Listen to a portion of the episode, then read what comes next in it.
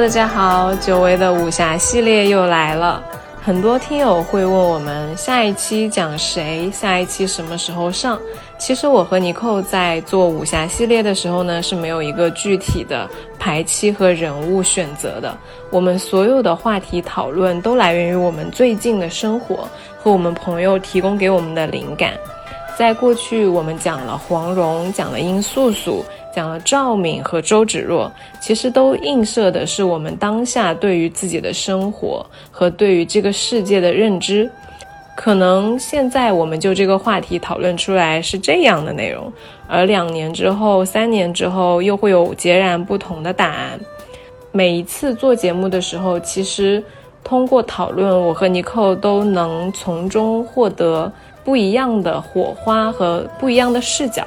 也希望这样的讨论可以给到大家一些启发，而不是一个确定的答案。这一期的话题，我们讨论的是人为什么会爱上另外一个人？情真的是不知所起，一往而深吗？以及人在陷入爱情之后，一定会飞蛾扑火吗？我相信这样的问题，一千个人有一千个答案。也希望我们接下来的讨论和思考可以给你带来更多的灵感，也欢迎你来留言，写出你对这个问题的看法。希望可以在评论区看到你们。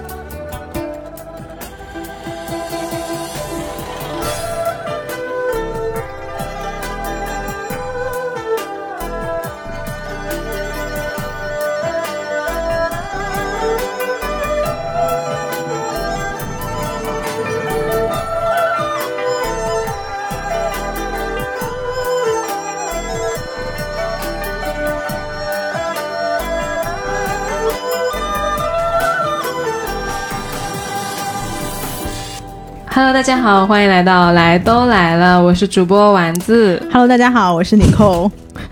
今天又是沉重开麦的一天。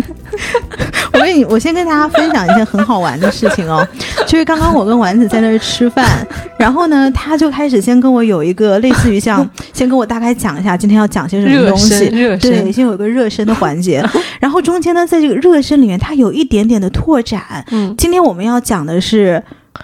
令狐冲，呃，林平之跟岳灵珊的故事。对，然后刚刚在。呃，热身的过程中，他由这两个人拓展到了 杨过的爸爸妈妈。对，然后他就开始给我讲一些课外题，你知道吗？然后我一边在吃一边吃，其实我已经恍神了，我根本就没有在听。我没有在听的内心的那个活动是，反正他讲完最后自己会闭环的。结果他停留在了一个问号上面，然后他看着我，我就向他提了一个问。对，然后我只能支支吾吾说，其实你刚刚讲的我根本没听进去。我真的内心觉得你自己会把这段话闭环的，我根本就不想听。尼克说，当丸子在讲武侠的时候，我就是个背景板加 BGM。对对对，来吧。所以今天我们要讲什么？今天我们要讲一个非常极端的故事。我可以先问你一个问题啊，就像赵敏那期一样，如果你嫁给了你深爱的人，你们结成了夫妻。你们谈恋爱的时候呢，两个人感情还挺好的，但是你一跟他结婚，他性情就大变，对你特别冷淡，嗯，而且没有性生活。然后你发现呢，后来你发现他娶你其实是因为你们的家族势力和恩怨纠葛，在你们吵架的时候一时激愤，把你给杀了。他娶我是因为我们的家族恩怨，对，你们家跟他们家的恩怨啊啊，嗯，是有恩是不是？有怨，有怨他还娶我。他迫于压力，他要求生，就可能如果他不娶你，你爸就会把他杀了，大概这种程度。啊啊啊！然后完了之后呢，他后来因为你们俩就是吵架，因为一些事情的分歧，他把你杀了，激情杀人。嗯，他杀了你，临死之前呢，爱你的人，嗯，跑过来把你抱在了怀里，你有三分钟留遗言的机会，你会跟爱你的人留下什么遗言？我死了之后，记得给我烧很多钱。我要一个有泳池的大别墅，跟一群会跳脱衣舞的男子。怎么了？对对对，优秀优秀优秀，对，说的特别好。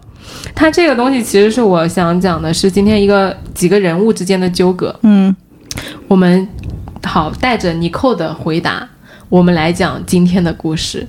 今天的故事呢是讲一个在爱情里面迷失自我的悲剧。因为上一期我们第八十一期的时候就播出了之后呢，讨论了欲望都市和女性的情感啊，在恋爱中不能丢带不能丢掉自我呀啥的。讲完之后，其实有特别多的听友来给我私信和留言，就是那期节目的反响就是比以往每一期都要更多一些。他们会讲一些自己的故事，说他们听到了呃曾经的自己。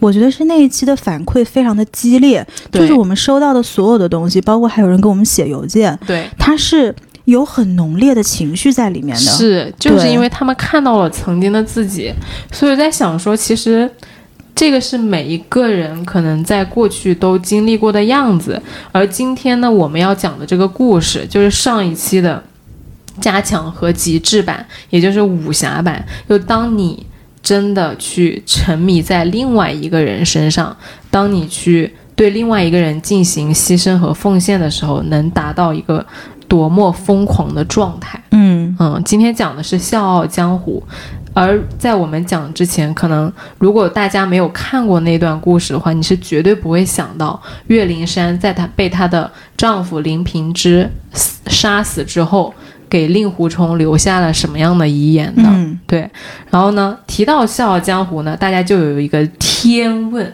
就是令狐冲他到底是喜欢小师妹还是喜欢任盈盈？你知道任盈盈是谁吗？许晴，对，是吧？对对对对对对，嗯优秀优秀。对，这个我看过，我外公外婆以前看我搂过两眼。对，然后很多人就跟我说，我问过很多朋友，他们都觉得令狐冲是不喜欢任盈盈的，他们觉得令狐冲就是至始至终特别爱小师妹。嗯。啊，其实我刚开始在呃准备这期节目的时候，我是很想给大家讲一下就是令狐冲和任盈盈之间的感情的，但讲着讲着呢，我觉得哎呀，这个灵魂伴侣之间的惺惺相惜太平淡了，嗯谁要看 peace and love 的岁月静好呢？嗯当然是要看相爱相杀了。嗯，当然是要听有多痛、有多虐，到死都不放手的那种刻骨铭心的执念和冲突和挣挣扎和爆炸了。你看，你这种就是最容易在感情里受伤的人，真的，真的刺激啊！对，刺激是刺激啊！在痛苦里面寻找存在啊。对，嗯，所以呢，就是想给大家讲一个，就是人生凝固在还没有享受性生活，就死在了爱人的剑下的一个惨烈的。差不多结婚了吗？没有性生活，因为她老公在她结婚之前自宫了。啊，对，她这还嫁给他？她不知道。我操！哎，女主播爆粗口，这男的不是有病？这不这怎么这叫什么？那三幺五要举报的这种人要退货啊！他要练一个武功，那个武功欲练此功，必先自宫。嗯，好吧，好吧，就古人嘛，谁能理解呢？对吧？对对对，嗯。所以越是而越是这种在冲突极致的冲突，就是生死面前，你就越能读出这些人性里面很深的东西。嗯而金庸他的那个原著是著作是修改过很多次的，所以其实你是可以去信任他对于人性刻画的深度，那些大场面他是不会乱写的，值得你去揣摩和研究的。在这个基础上呢，我就把那个岳灵珊死之前的那个片段。完蛋了！我觉得我这期会跟张翠山、岳灵珊是张翠山呢，还是岳灵珊呢？嗯，完蛋，我已经看到那个迹象了。为什么对，唉给自己找不痛快？嗯就是，所以我们今天换一个角度来讲《笑傲江湖》，我们不讲说啊、令狐冲到底爱谁，我们来讲一下小师妹岳灵珊的视角，她是怎么样去用生命去暖她的丈夫林平之，但是被一林平之呢一剑结束了自己生命的这个东西，我当时看的时候真的看懵了，嗯你就整不会了，那为啥？就是怎么会那样执着的陷在一个爱情里面呢？嗯我们先讲岳灵珊是谁。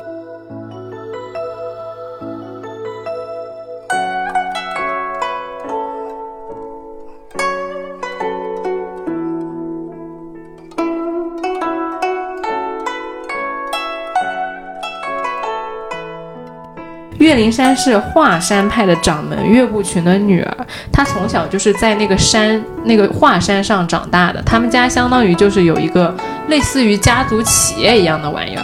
她爸就是那个董事长，恒大集团的千金。哎，嗯他没有什么阅历的，就被保护的特别好。从小呢，他有个大师兄，就令狐冲。令狐冲大概大他个六六到八岁的样子，所以在他六到八岁的时候，令狐冲已经就是十六，可能快十六岁了那样子，就是有一点点男女情愫懵懂了。他是照顾着岳灵珊一一路长上来的，嗯就岳灵珊从小被保护的非常非常好，他大师兄就是对他百依百顺，他想要啥，大师兄就给他啥，到什么程度就是岳灵珊晚说晚上的那个萤火虫很漂亮。令狐冲给他捉了几千只回来，放在他的房间里，用那个袋子盛起来，然后挂在那，就跟灯一样，特别美。嗯就因为令那个当时岳灵珊说说月亮好漂亮，说星光漂亮，但是你摘不到星星怎么办呢？摘萤火虫。嗯啊，到这种程度。而在这两个人从小青梅竹马、两小无猜的过程中呢，岳灵珊的爸爸和妈妈又是一对华山的模范夫妻。嗯他爸妈就一个主外，一个主内，两个人呢是举案齐眉，特别恩爱的。所以对于令就是令狐冲和岳灵珊他们的概念里面来说呢，就是幸福的人生大概就是有一个像他们爸妈那样的爱情。所以就是他们可能在故事的开头都是对对方和对未来有这样子的憧憬的。嗯而我以前看《笑傲江湖》的时候，特别不能理解岳灵珊这个角色，因为她大概在开篇之后呢，她就移情别恋了，她爱上了林平之，新来华山的小徒弟。嗯这个女孩是一个什么样的性格的角色？因为提到大小姐的话，其实大家可能更熟一点的是郭芙，嗯，就杨过砍杨过手臂的那个女孩，就会对大小姐有一种娇生惯养和拈轻怕重的感觉。嗯但是对于岳灵珊来说，她其实是一个非常至情至性的人。嗯就可能很多人并不觉得岳灵珊很讨喜啊，但是其实她的性格是一个很勇敢而且非常重情义的人。嗯为什么这样说呢？因为除了说他跟令狐冲之间有一些美好的情愫之外，当令狐冲被关禁闭的时候，他是冒着大雪会去给令狐冲送饭的。那个山特别的陡，他都爬上去。然后当令狐冲被别人打的就是要死不活，怎么都大家都觉得治不好，他爸妈也觉得治不好的时候呢，他会去偷他爹的那个武功秘籍来给令狐冲去练功。嗯他大师兄这个武功秘籍你拿着，你练完之后你肯定就好了，嗯就相当于其实别人都放弃了令狐冲，但是他不会放弃令狐冲，甚至就是令狐冲被冤枉，被他自己的师傅，也就是令岳灵珊他爸冤枉说，呃，偷了紫霞神功和那个辟邪剑谱的时候被。岳不群就是他爸带着全华山的人都排挤他，说嗯你就是叛徒，你就是这个社会的渣子。但是岳灵珊还是没有对他冷眼相待，还是在别人来找他麻烦的时候给他就是放风说：“大师兄，你快跑吧，有人来找你麻烦了。”就这样一个女孩子，其实是非常的，就不是那种势利和人云亦云的人。嗯她是有自己的主见和一套坚持的东西的，她也不会拿你是呃一个处在说落魄的环境里，我就看不清你啊，或者说你你今天做了一些呃别人冤枉你的事情，但是他不会。就很轻易的觉得你说啊你就不对啊什么的，他所以我就觉得他其实对令狐冲的感情是很深的，嗯而虽然说他后来移情别恋了，但是作为大师兄这个角色来说，因为你不是说不没有爱情了，你就没有情了呀，对吧？嗯嗯，他他是有那个情分在的，所以大家一直觉得说啊、岳灵珊这个女孩大家不喜欢啥，我反而觉得她是一个至情至性的人。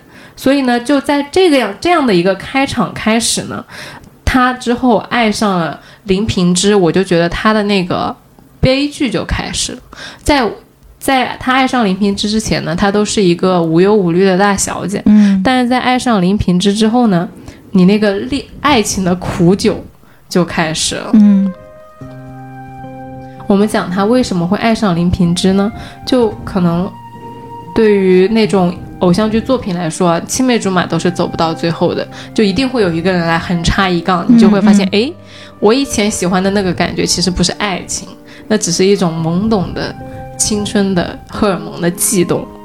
而林平之的到来呢，让岳灵珊就是有了男女之情的感觉。嗯林平之他当时来的时候其实很有意思的，就当时华山上所有的人都觉得令狐冲跟林岳灵珊是一对 CP，就他们俩以后大师兄就是要当掌门人的，然后小师妹就是要嫁给大师兄的这样一个情况下，林平之投奔了华山。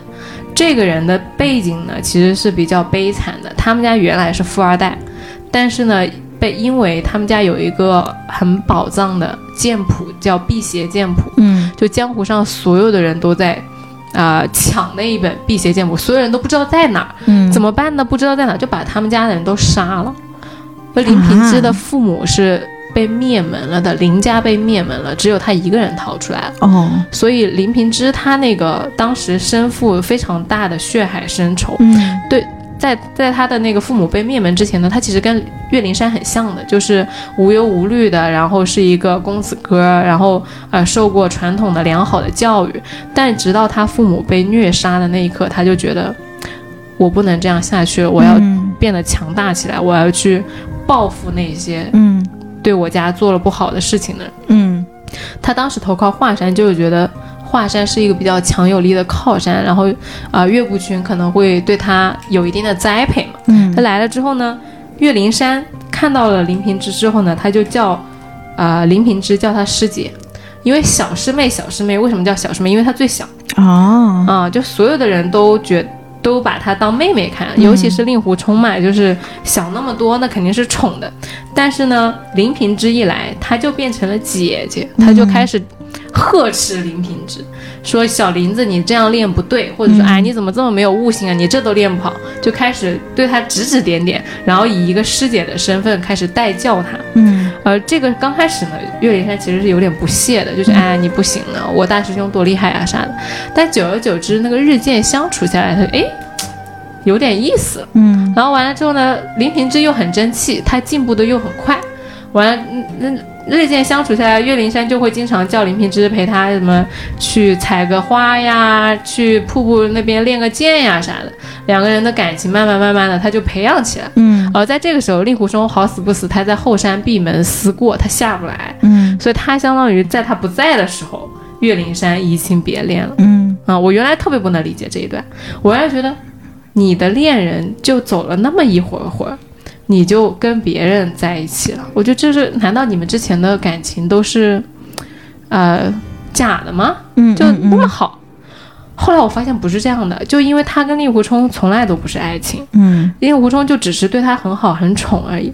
可能对于令狐冲来说，这段是刻骨铭心的爱情，但对于岳灵珊来说，令狐冲从来都不是他的良配嗯和让他心动的那个人。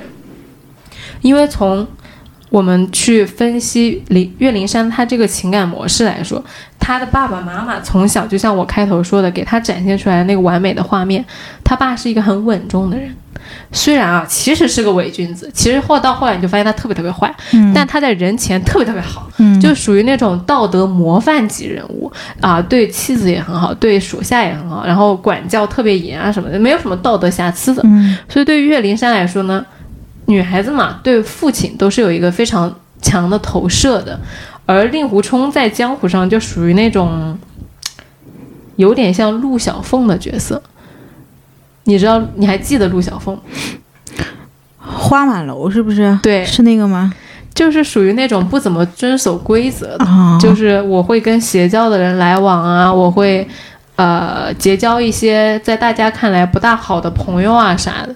但这个事情对于岳灵珊来说，她其实是不大能接受的。嗯就岳灵珊，她就是一个很传统的大小姐，所以对于她来说，她稳定的、美好的、向往的生活，就是一个跟他爸那样的人。嗯嗯嗯，所以林平之刚好符合了他对对呀、那他移情别恋很正常啊。对，但我以前不知道这个事情，我这次读完之后，我就发现，其实他喜欢林平之是非常合理的一件事情，嗯因为林平之的那个形象就是满足了他对于一个理想的爱情的向往，嗯他就觉得那个事儿就应该是那样的。嗯，而且我相信，如果林平之是这样的身份进入到他们家，在他们的关系里面，他应该是对岳灵珊是比较顺从的。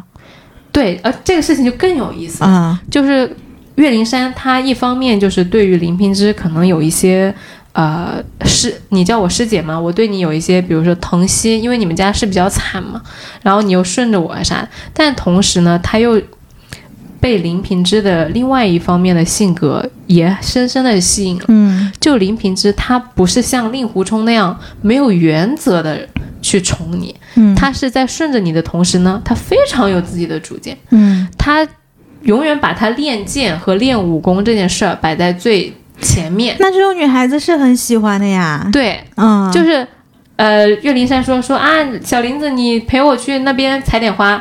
那个林林林平之说哦不行，我剑没有练完，你自个儿去吧。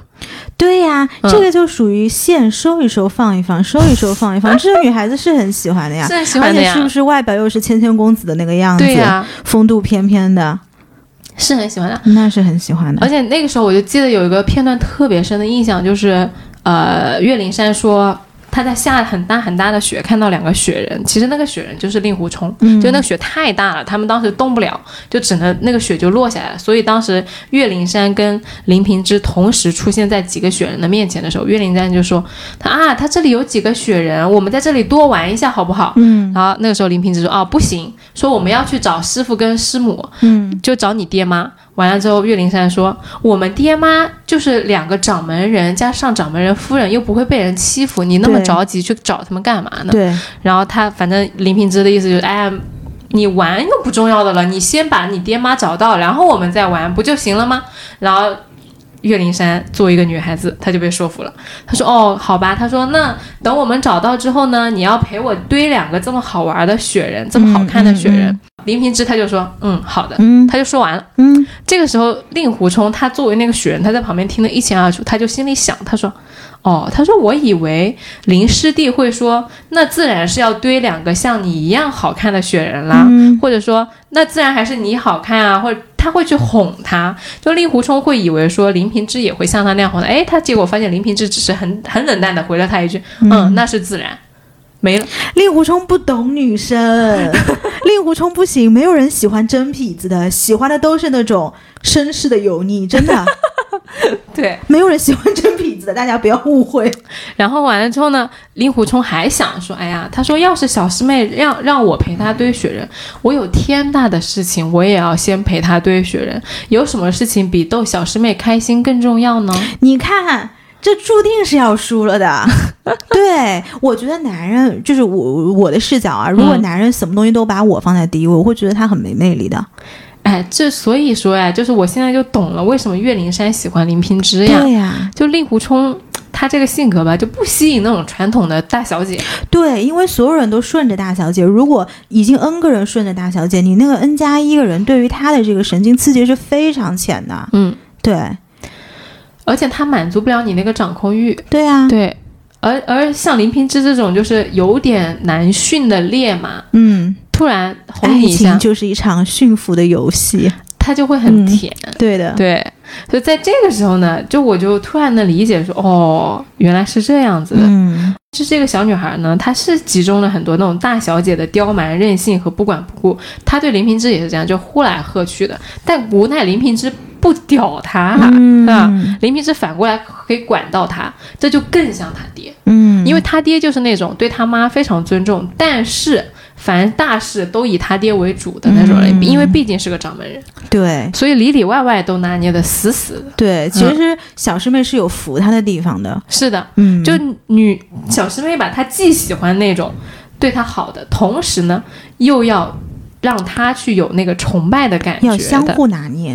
对。嗯而他对令狐冲从来都没有尊重，嗯令狐冲他自己都说过，他说，呃，他说我知道，其实，呃，小师妹是不会喜欢我的，因为她从来都对我没有尊重，她就喜欢像林那个林平之师弟那样的人。对，嗯，嗯当岳灵珊她动了这样的感情的时候，我们先去观察一下林平之是一个怎样的人。就像我们刚刚说的，林平之他虽然是一个以师弟的身份入门的，嗯但是他非常的有主见，他的明确目标就是练功是最重要的，没有什么事情比练功和让他爬那个 social ladder，就是去讨得上师傅的欢心和嗯获得更高的地位更重要嘛。嗯所以说，他其实对于岳灵珊的这个喜欢也好呀，或者说爱慕也好，你说有多少精力分给他是很难讲的，甚至就是他为了得到岳不群的那个武功，他去跟岳灵珊在一起，这个中间有多少利益，有多少真情，嗯嗯。其实是非常难说的。嗯。而当这个悲剧人物呢，你的心里面没有太多的空间去容纳爱，而心里面所有的感情都是恨和功利和，啊、我要变得更仇强。恨，对的。嗯。这个时候呢，就是你们两个人的那个供需就不大匹配了。呃，但是我不是说就是谴责林平之啊，因为林平之是一个非常可悲的人。嗯就他从小鲜衣怒马的一个美少年，原来有多好呢？就是他沦落到乡下的时候，要去很饿很饿，没有钱，而且他还怕别人发现他追杀他。嗯他看到那个农妇家有一只鸡，他都不敢去偷，因为他他就想起他爸教育他的话，就是所有的那个十恶不赦的人，都是从一点一点的犯罪开始的。嗯，你今天偷一把米，明天偷一只鸡，你以后就会去偷千万两白银。嗯所以对于他来说，他的家教又很严格，他也去遵从那样一套家教的话，他很难去认同自己去做一些违背他道义的事情。嗯，还没适应心理，对，嗯那个时候其实就是一个非常贵公子和非常有骨气和傲气的一个人，嗯而到最后，林平之变成一个非常非常不堪和非常非常龌龊的人。嗯这个转变其实就是悲剧本身，就是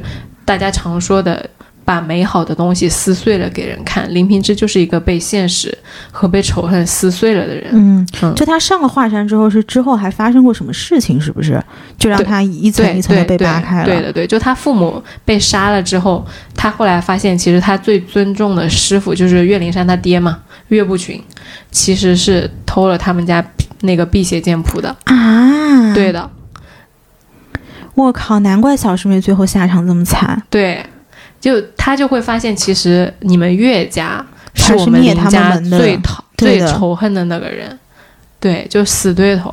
嗯，嗯，那我觉得杀了小师妹情有可原，是呀，嗯。就所以他是个很悲剧的人，就是我可以理解他所有的行为，对就他不是一个恶人，对，他是一个可怜人。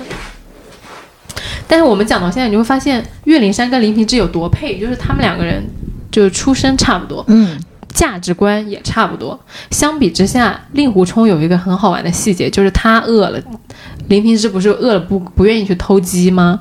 岳林那个李令狐冲当时饿了，他有啥偷啥，对，他就、嗯他要想吃那个西瓜，但他当时重伤，他就让那个夷陵去偷。嗯夷陵是一个小尼姑，一个特别特别善良、特别特别单纯的人，嗯他是一定就是要守戒的，就是不能吃荤呀，不能偷盗呀。嗯不能就嗔怒啊，去犯那些呃出家人不应该犯的事。他就跟夷陵说：“他说我要吃那个西瓜，嗯你去给我偷过来。”然后夷陵崩溃了。夷陵说：“啊，不行！他说我是出家人，我不可以偷盗。”那个令狐冲说：“啊，那反正我要死了，我要吃西瓜，你要不要给我偷过来？”哦然后一定没办法，一定就去偷西瓜。男生，对的，对的。嗯那令狐冲他是有自己的魅力的，但是他那个魅力就不吸引打不到小师妹，对你那嗯种传统的、要在社会上有头有脸的那种人的那个要体面感的那种人，哎，对的，对的。嗯所以就是说到这呢，你就会发现，哎呀，这两个人其实刚开始的时候是挺配的，但是由于林平之的那个负担不起爱情，就导致这个事情呢，他开始走歪了。嗯嗯，其实我看到这里的时候呢，我就觉得林平之其实跟很多人很像的，就是你在这个社会里面，你的心被一些填满了，教教条和那些所谓的你你以为是对的事情填满了，然后你以为是重要的事情，你觉得在你饿的时候去偷一只鸡是不是重要的一件事情？你的、嗯比如说你的那个家族不幸啊、家道中落了，你去光复你们的家族是不是一件重要的事情？嗯或者说你平民出身，你觉得社会地位是不是一件重要的事情？变大变强是不是一件重要的事情？嗯而当你把这些事情作为你的目标，然后你物化你自己去获得这些东西的时候，嗯你的心里没有爱的时候，那个感觉，其实我觉得跟林平之是很像的。嗯嗯，好，这是我们铺垫讲的差不多了，就这三个人，大概你就知道是什么样的三个人。嗯。然后跟你讲岳灵珊之死，嗯。就金庸笔下呢，其实有很多为爱情飞蛾扑火的姑娘，什么你不管是正面人物黄蓉啊、小龙女啊、啊什么赵敏呀、周芷若呀，都是这样的人。嗯。而岳灵珊以惨取胜，太惨了。唉，别人都活下来了，嗯顶多是没有得到情郎，他整个人为爱献身了。我跟你讲那个结尾，我昨天在写这个稿子的时候，我不得引用原文吗？然后看一段那个原文，我看到自己都哭出来了，啊，太惨了。岳灵珊在死，就是他被那个林平之刺了一剑之后呢，对他不倒了吗？嗯然后完了之后，大师兄过来抱住他，他就跟那个令狐冲说：“他说，他说大师哥，我我这里好痛，我能不能求你一件事情？你一定要答应答应我。”然后令狐冲就握着他的手说：“你说，我一定答应你。你要我办什么事情，我都给你办到。”然后岳灵珊说：“他说大师兄，你知不知道我的丈夫他很可怜？”令狐冲说：“我知道。”岳灵珊说：“他在这个世界上孤苦伶仃，大家都欺负他，都欺侮他。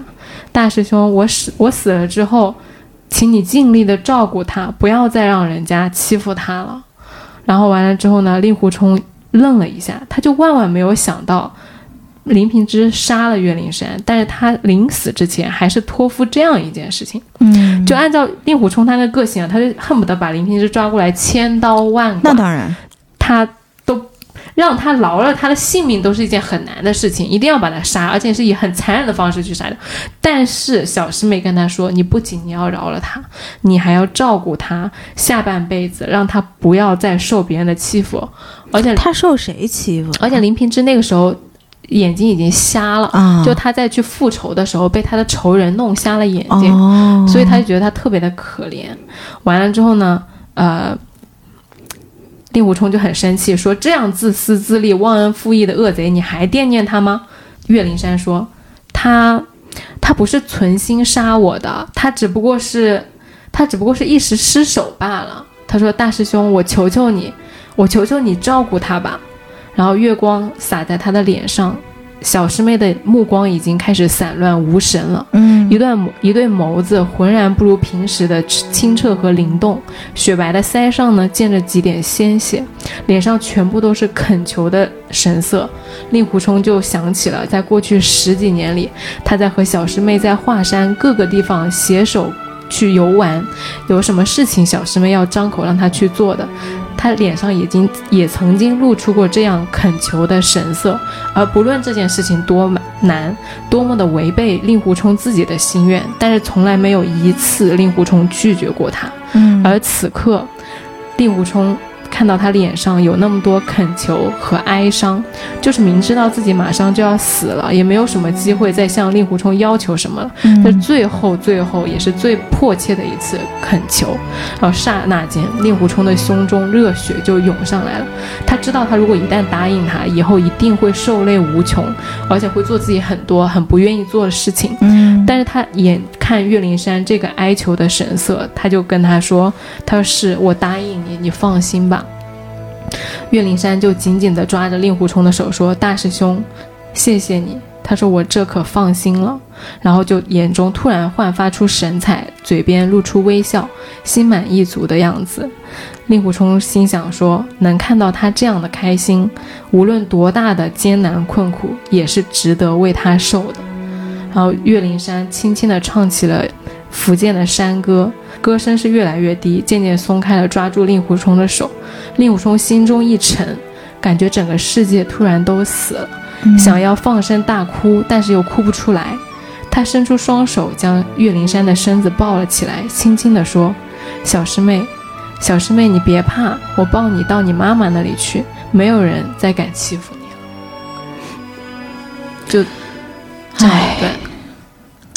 其实怎么讲呢？就是一开始你跟我讲岳灵珊是这样的，我是非常不能理解的。但是当你讲完所有的东西，我 somehow 是可以理解他的，嗯因为你知道很多，因为他这种出生也好，或者是他的家庭背景也好，他这一辈子是没有经过什么大风大浪的。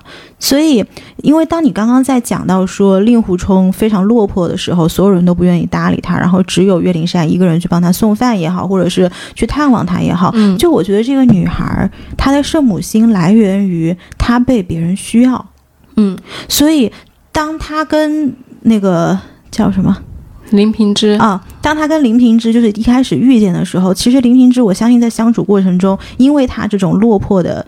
背景，所以当他们结合的时候，岳灵珊一定是觉得自己是非常非常被需需要的，是的，所以这种感觉其实是非常让他觉得很满足的，嗯，然后才激活了他的那种圣母心，哪怕到最后一刻，他也要证明自己的这种被需要的感觉，然后也同时给自己就是不愿意承认自己这一辈子走错了一条路。是的，嗯，就我其实不懂的点呢，在于他，我觉得你可以爱一个人，你也可以爱一个。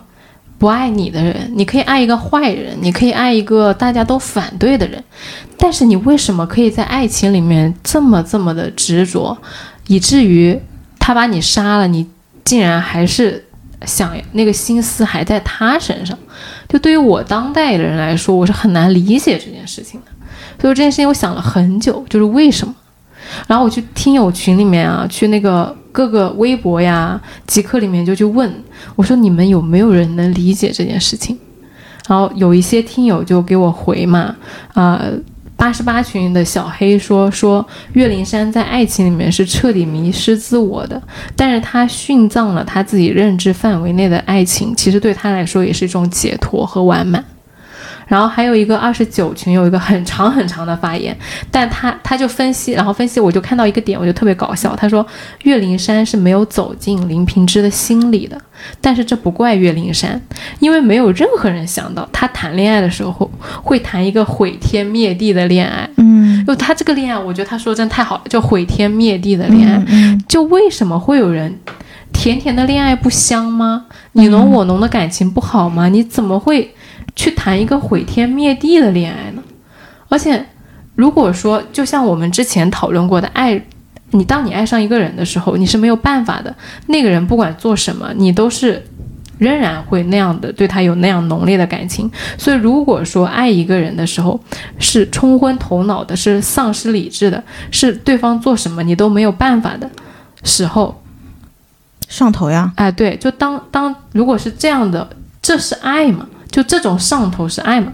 甚至就很多人会觉得说，如果你能保持理智，你还能保持你稳定的评价体系，很多人就觉得说，那你是不够爱，那你是没有 fall in love。但我会觉得说，如果这是爱的话，这和抽盲盒有什么区别？我觉得是这样，就是对于很多。嗯，对于很多人来说，你刚刚讲的甜甜的恋爱，或者是你侬我侬的恋爱，可能是一种很好的恋爱。可是对于这种大小姐来说，她从小到大的生长环境。他日常接触到的就是甜甜的，你侬我侬的，所有人都依着他，顺着他，就是这种正向的情绪，其实给不到他很大的刺激。这就是为什么令狐冲哄他，然后他也觉得这个东西没有办法给他带来情绪刺激点。当有一个人是用这种很黑暗的方式，像一个黑洞一样的在后面抓住了他，我觉得他其实是爱上了有如此大情绪波动的自己，是他爱上的是这个感觉。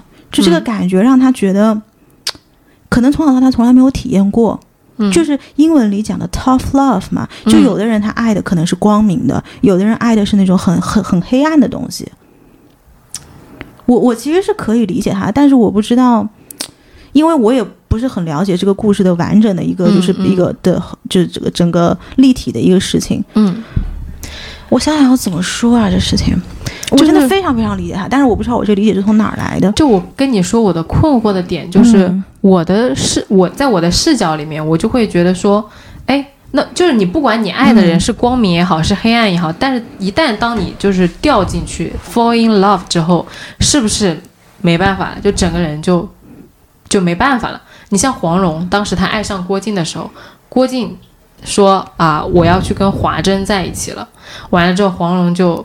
她都不敢跟郭靖说你不要去，她只能在梦里说：“靖哥哥，你不要走，我不想离开你。”嗯嗯，就当当一个黄蓉这样的人，她爱上郭靖的时候，她都变成了一个如此卑微、如此小心翼翼的女孩子的时候，我就在想说，那那这个爱其实。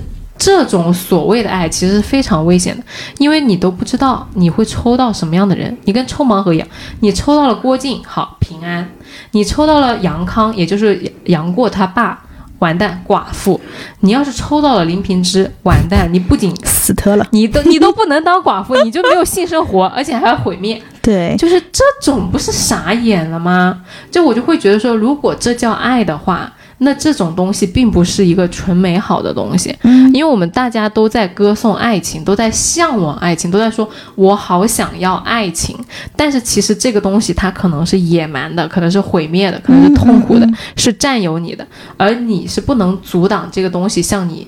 就是砸过来的，当它砸到你的时候，你是什么都没有办法的。嗯啊，所以，所以我这个困惑的点就在这儿。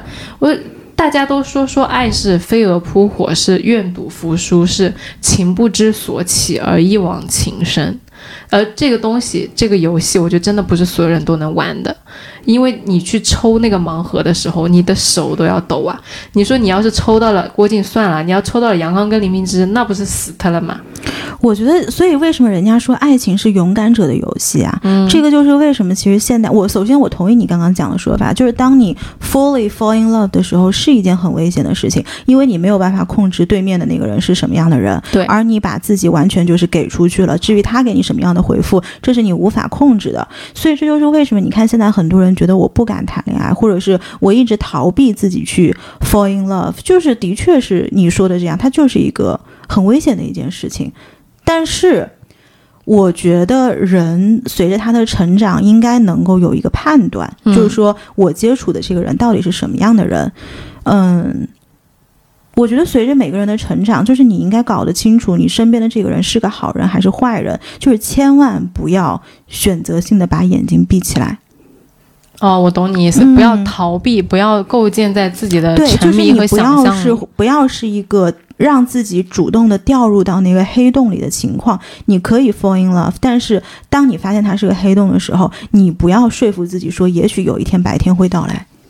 嗯嗯，要真的去看到你喜欢的人到底是个啥样的人，他可能，而而且甚至有可能，我们都说嘛，喜欢一个人其实是他是，你对他是有很多投射和幻想的。嗯但是比如说，呃，岳灵珊他喜欢林平之，他在林平之身上，他就是投射了很多他父亲和他对于美好的爱情的样子。嗯但你看林平之其实跟你爸啊，当然了，跟你以为的爸其实是不一样的呀。嗯，当他跟你真爸真的是一样，对，但是你你既既然你误判了你爸，你以为你爸是一个道德很高尚的人，嗯但你去看你丈夫，他不是一个能对你、对丈夫、对妻子很好、对家庭负责的人，他一心只有复仇，他一心只有武功。对，你所以不要当他蒙蔽你对自己当他了心里没有你的时候，难道你不知道他心里没有你吗？他拒绝看见这件事情。对呀、嗯有的时候两个人的关系，他可能就是快餐，你非要人给你炖一佛跳墙出来，这能炖出来吗？是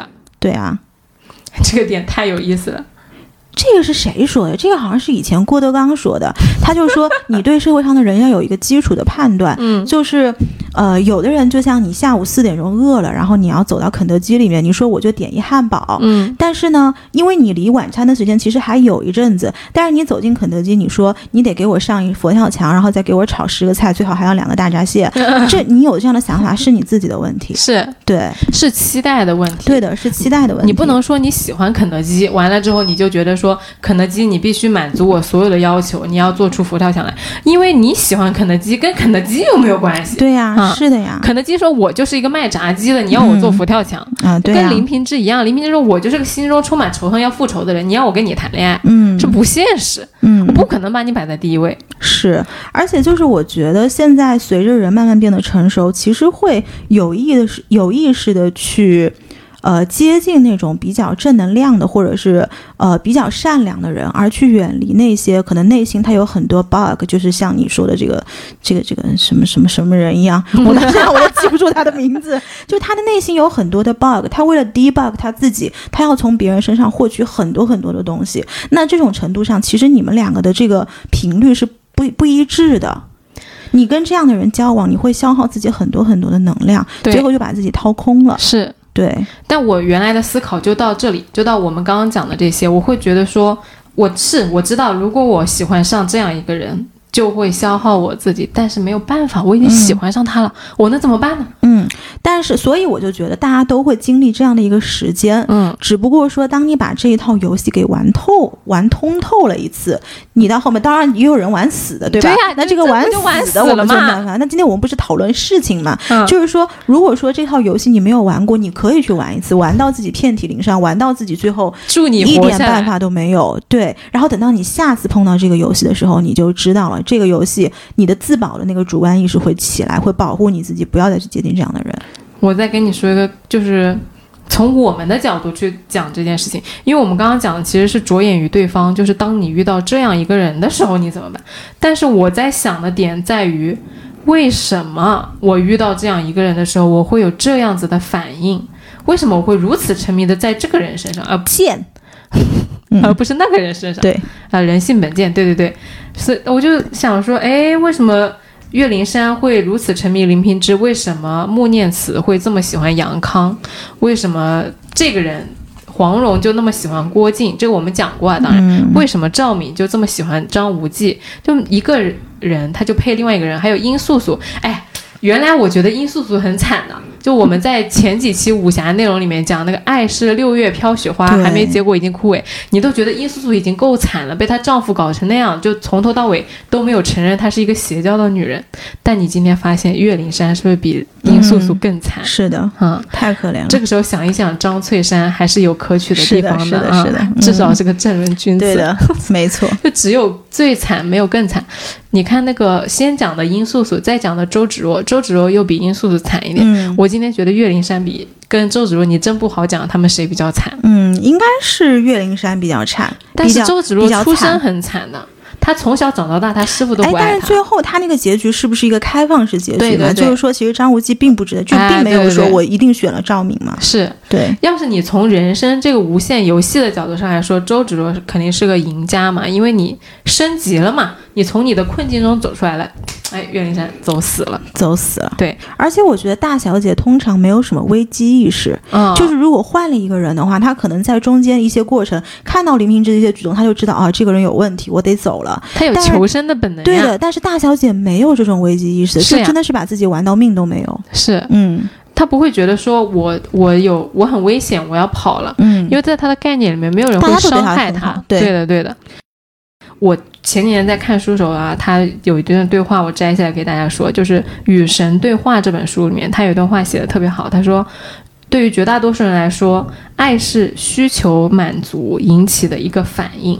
每一个人都会有需求，你需要这个，那别人需要那个，你们在对方的身上呢，都看到了需求满足的可能性。嗯所以呢，你们就默默的同意进行交换，把你拥有的给到我，我把我拥有的给到你，这是一种交换。嗯，但是呢，大家都不会把真相说出来。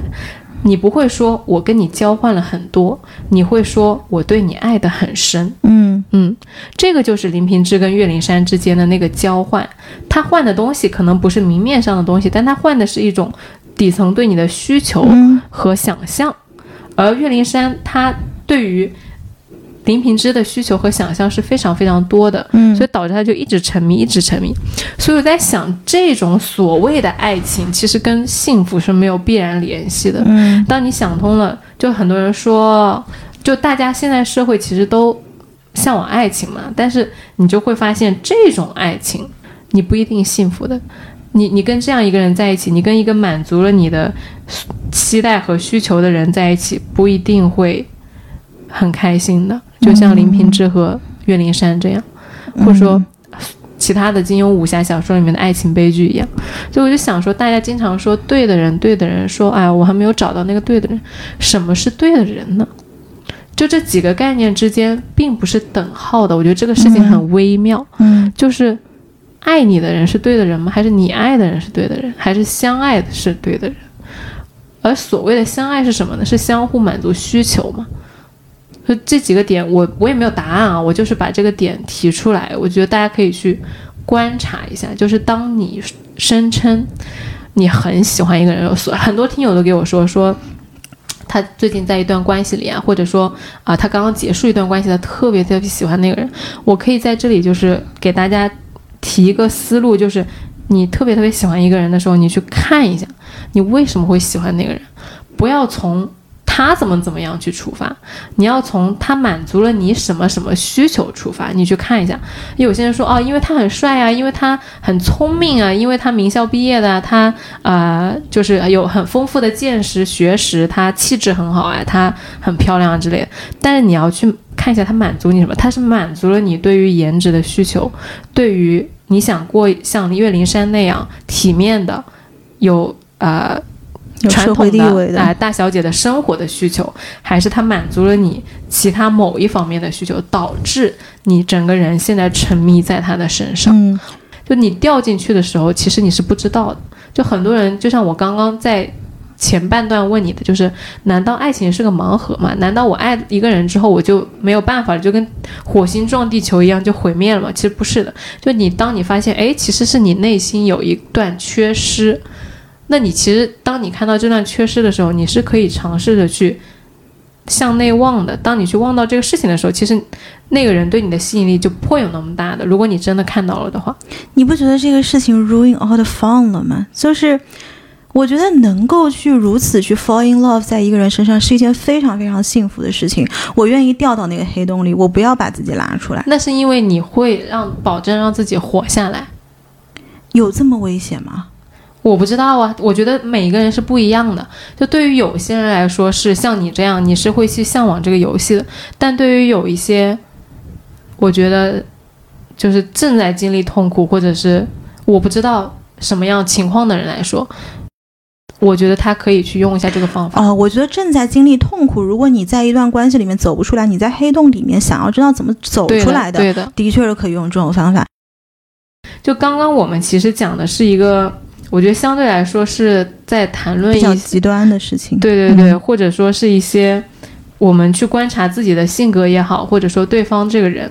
而我觉得从当代我们谈恋爱的角度上来说，其实是有一个方法论的，就是你不要在爱情里面展现出用弱者之爱来恋爱。岳灵珊她为什么会喜欢林平之这件事情？你单单不论每一个女孩，你爱上什么样的人。当你 fall in love 的时候，其实我觉得都要做一件事情，就是你疯狂也好，不疯狂也罢，你都要避免去拿弱者之爱去对待别人。什么是弱者之爱呢？就是在爱里面只管牺牲跟奉献，直到最后一滴血，这种就是弱者之爱，像个小 puppy 一样，完全扑在了对方的身上。对的，嗯，就是不会爱自己，而是通过别人对你的肯定，就像狗主人。拍了一下狗的脑袋，说：“啊，你今天真可爱。”就这种爱，来验证你自己是值得被爱的这件事情就很可怕。嗯，而岳灵珊她就是犯下了这样一个错误。那很多人会说：“啊，没有啊，她刚开始不是对林平之颐指气使的吗？或者说，哎，她是大小姐的样子，她是师姐啊啥的。”但其实她所有的快乐和开心都是源于林平之对她的反应。嗯，林平之说：“我陪你去堆雪人，他就开心。”嗯，林平之说：“我要练武功，他就不开心。”嗯，就是他所有的点都来源于林平之。而他那个主动权其实是掌握在林平之的手里的。林平之说：“我想让你开心，你就开心；我不想让你开心，你就不开心。”嗯。而在这个时候呢，林平之说：“我要去做什么，你就陪我去做；我要去找剑谱，你就陪我去翻我们家的老宅子。嗯。啊，我要去投靠别人，你要么就跟我站在一起，你绝对不可以违违忤逆我的意思。”嗯。对于林平之来说，岳灵珊就是予所欲求的，就他就像是一个工具和一个皮球一样，我。不需要你的时候，我就把你踢开。嗯，而岳灵珊在这个感情里面是没有任何的主动权和自主的感觉的。而这个是弱者之爱非常重要的一个特点，就是只牺牲、只只奉献。那你想啊，你你在玩爱情游戏的时候，你才是这个玩家，又不是这个谁是第一位，你而不是这个游戏本身。你是为了赢得这场游戏吗？不是的，你是为了体验一场爱情。所以当。岳灵珊，他把自己玩进去的时候，把这个游戏本身当做最高目标，把你和林平之这个爱情能够延续当做最高目标的时候，你就很傻了。因为爱情它不是永恒的，很多时候爱情就是转瞬即逝的，你不要留住它，就没有了就是没有了，你不要就人家已经走了，你死死的在那抓着干啥呢？你知道，当你一开始在说说为什么黄蓉会爱上郭靖，岳灵珊会爱上林平之，然后这个会爱上那个时候，我当时心里面的一个应激反应是什么吗？嗯，因为古代没有 Tinder，就是。这个这个是什么呢？就是你要多见几个人，然后你要有个对比，你才能知道哪个人是怎么回事儿，你才能有一个更中立的判断。不然你说你我们空口说说你今天不要陷进去，你不要以弱者之爱，你不要这那，其实是很难做到的。但其实现在也还是有很多人陷在爱情里面的。嗯嗯，怎么办？是今天是。听的投广告嘛？说 讲到这里的时候，鼓励大家都去下载一个 A A P P 啊。没有没有没有，这不是广告，这个其实就是一个方法论，就是你要多见几个人。嗯，就你空口说，你不要被情绪给拿住，不要被爱情给拿住，这个事情很难做到。理论上大家可能知道，但是很难很难做到。嗯嗯，你这个角度也很好。嗯，Tinder 考虑一下，赶紧那个 dating app，包括但不限于听的都可以来投我们。是真的呀，这个是真的。还有就是你刚刚说的，就岳灵珊她一直就逃避那个现实，这个其实是弱者之爱的，我觉得一个非常另外一个明显的特征，就是没有力量和勇气去面对真实。嗯，岳灵珊是很自欺欺人的，就她其实跟令狐冲肯定是有男女之情的嘛，但是她对林平之说：“我跟大师兄没有男女之情，我只爱你一个人。”这不是很正常吗？难道我要跟我老公说我还爱着别的男人吗？他在讲这句话的时候，他自己是相信的呀。啊，就是骗了自己。对呀，嗯，他就觉得说我是，呃。我是爱只爱你一个人的，我对你就是非常至始至终都是牺牲跟奉献。我对令狐冲就是兄妹情，怎么可能啊？当年华山所有的人都知道你们俩是 CP，就骗你自己骗到这个程度。然后临死之前，我刚刚读的那段话，他说：“他说林平之他不是故意杀死我的，他是错手杀死我的，脑子是不是有点问题？”其实我觉得弱者之爱有一个很好的衡量标准，就是你敢不敢在这段关系里面闹小脾气。哦，那他是敢的，他敢的，他这个他是敢的，他是大小姐嘛。我觉得不是小脾气，而是你去坚定的做你的主张。你害不害怕把他捉走？小脾气，狗也会耍小脾气的呀。你主人拍两下不就好了吗？我说的是那种有威胁性的，就是你知道在他的点上的这种事情。我我觉得这个不是的，我觉得就是要坚定的去做你自己的主张和选择。而不是所谓，因为小脾气这个东西还是哄，嗯，就他只要能把你哄回来，哎，那就这个事儿就继续下去。就是这个哄他还是哄的，也没有到那么卑微。对，哄这个东西主动权还是在对方。嗯，他来不来哄你？你觉得在一段恋爱关系中，如果女生经常发脾气，男生经常来哄，这个主动权在哪？我觉得是在男生手里的。因为你的情绪还是挂在男方身上的，男方今天我喜欢你，所以我来哄你。哪一天我觉得我发现了另外有别的选择，就像你说，我去花听的，我看到一个特别美丽、善良、大方、聪明、温柔的人，我就跟他好了。你天天耍小脾气是吧？我不哄你了，我走了。我觉得这个主动权是在男方那边。不是啊，我耍小脾气，如果他不哄我，我就走了。对啊，但是对于岳灵珊来说，她是不可能要失去林平之的。就很多女生啊，就是她在恋爱里的心态就是特别一耍小脾气，就特别希望对方来哄她，她她是不敢离开的，但她同时她又要做。嗯嗯，好吧。对于这种，而而你说的，我觉得那个都不是小脾气，那个就是主张。就我们俩其实说的是一个东西，但我们俩用的名字不一样。嗯，就你说小脾气就那种，你不哄我，那我走了，那我跟你真的再见。对呀，嗯，所以我觉得这个事情的主动权是在女方身上的。但很多人的小脾气是不会，就是他发完脾气之后，他就对着那个手机说：“哎呀，你怎么还不来哄我？你怎么还不来哄我？”是这样子啊。我觉得说，那你都没有办法承认你就是爱上了一个傻逼，你还要觉得你老公杀了你是他，啊吧，误杀的。嗯，哇，那个剑朝你刺过来的时候，你不知道他是。误杀的还是这就是也给自己这辈子画下了一个完美的句号啊！对呀，不然你不就成了一个，就是把我这一辈子所有的就是否定掉了，就是我自己 I'm such a joke，就是这种啊！原来到了最后一步，我我我居然找跟一个这样的人在一起了，而且我要在其实我跟他有一点感情的人面前承认这件事情。但是就正是恰恰是因为你从来都没有力量和勇气去面对这件事情，导致你到死都。是这样一个悲剧，对，还是那个 Tinder Tinder 划一划，真的。万万没想到这个故事讲到最后是一个 Tinder 啊！对这个结论你说他如果不是在华山长大，如果他是在非常广阔的空间，然后有一堆男的围着他，然后他可以看到各式各样不一样的人，然后有的对吧？嗯，可能有只柯基，然后有的三十几岁啊，然后就是你知道 Tinder 上的那些标配，你就会发现其实人是非常多样的，你不一定非要在他身上挂死啊。Tinder Tinder 考虑一下，就是怎么说呢？你至少给了自己一个这样的机会，就是在古人他身上是没这个机会的，只是说有了这个机会，你做不做是另外一回事啊。然后还还有一个特别特别有意思的点，就是我们说岳灵珊她对于林平之是无条件的包容，是无条件的妥协，但其实这个东西真的是无条件的吗？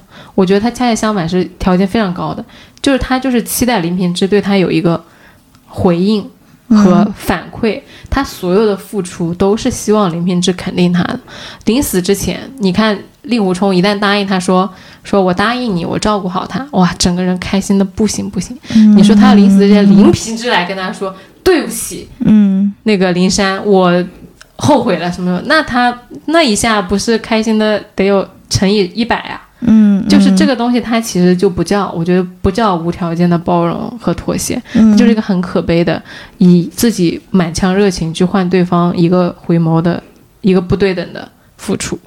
嗯。嗯，呃，我我记得就是我以前初高中的时候看过一段话，叫做“我一生渴望被人收藏，妥善安放，细心保存，免我惊，免我苦，免我颠沛流离，免我无枝可依。但是那人，我知，我一直知道，他永远不会来。”我就是现在觉得这段话实在太傻逼了。听到这段话，他说他希望被人收藏，那你是什么？你是一个物品吗？就你的你的安全、你的幸福是取决于一个人对你的保护吗？嗯，就仔细想想这段话，我就哇，这段话简直就是荼毒了少年的我对，嗯！其实这段话就是岳灵珊的一个写照，嗯也是岳灵珊弱者姿态她最浪漫的说法。你她把她自己如果当做一个需要被别人来安放的花的话，她其实在新婚之后非常短的一个时间内就迅速的凋零了。嗯因为她把爱情当做是她生命的保护罩，而她选的林平之的这个玻璃罩呢，不仅质量不大行，还自动爆破了。爆破完了之后，这朵花就直接就凋零。嗯但其实今天一整期的节目我都没有提整本书非常重要的另外一个人物，就是任盈盈。嗯任盈盈她其实也做出了类似说我拿我的生命去挽救你的这件事情。嗯就相对于呃岳灵珊把自己的生命献给了林平之，他在去救令狐冲的时候，三番不止一次，就是在令狐冲危在关头的时候，他不惜以自己生命为代价去救他。嗯但是他的那个感觉是完全和岳灵珊不一样的，他像一棵挺拔的树一样。任盈盈她是可以付出，而且可以不顾一切的去付出和爱，嗯，但她的根始终是稳稳的扎在大地上的。她不会说，因为我为你付出了这些事情，所以你要给我一个交代，嗯所以你要爱我，所以怎么怎么样，没有的，嗯就是我决定要为你付出，仅此而已。嗯而我是我自己，就她那个内核非常的稳。就今天因为没有这个时间和篇幅去讲任盈盈，所以没有给大家做这个详细的呃比较。嗯而呃，我在写这个稿子的时候呢，也一直在搜网上的资料，我就看到了那个国立台湾大学公开课老师讲《红楼梦》的时候，他讲了一段林黛玉，引用了一段西蒙娜·波伏娃的原话，也就是《第二性》里面的原著，我觉得放在今天当结尾也特别合适。嗯就是希望有一天，女人可以以强者而非弱者的姿态去体验爱情。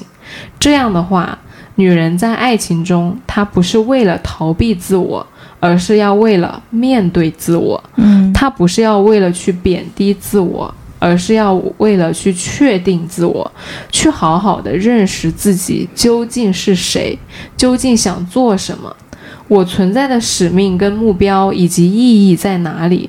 这是女人应该独立面对的问题，而不是透过爱情解决这一切本应该进行的生命的叩问。嗯对，就这一段话，其实不一定是女人，而是我觉得人在爱情中都是你的目标是面对自我和去确定自我，而不是说把爱情放在一个长长久久去维护的这样一个目的上。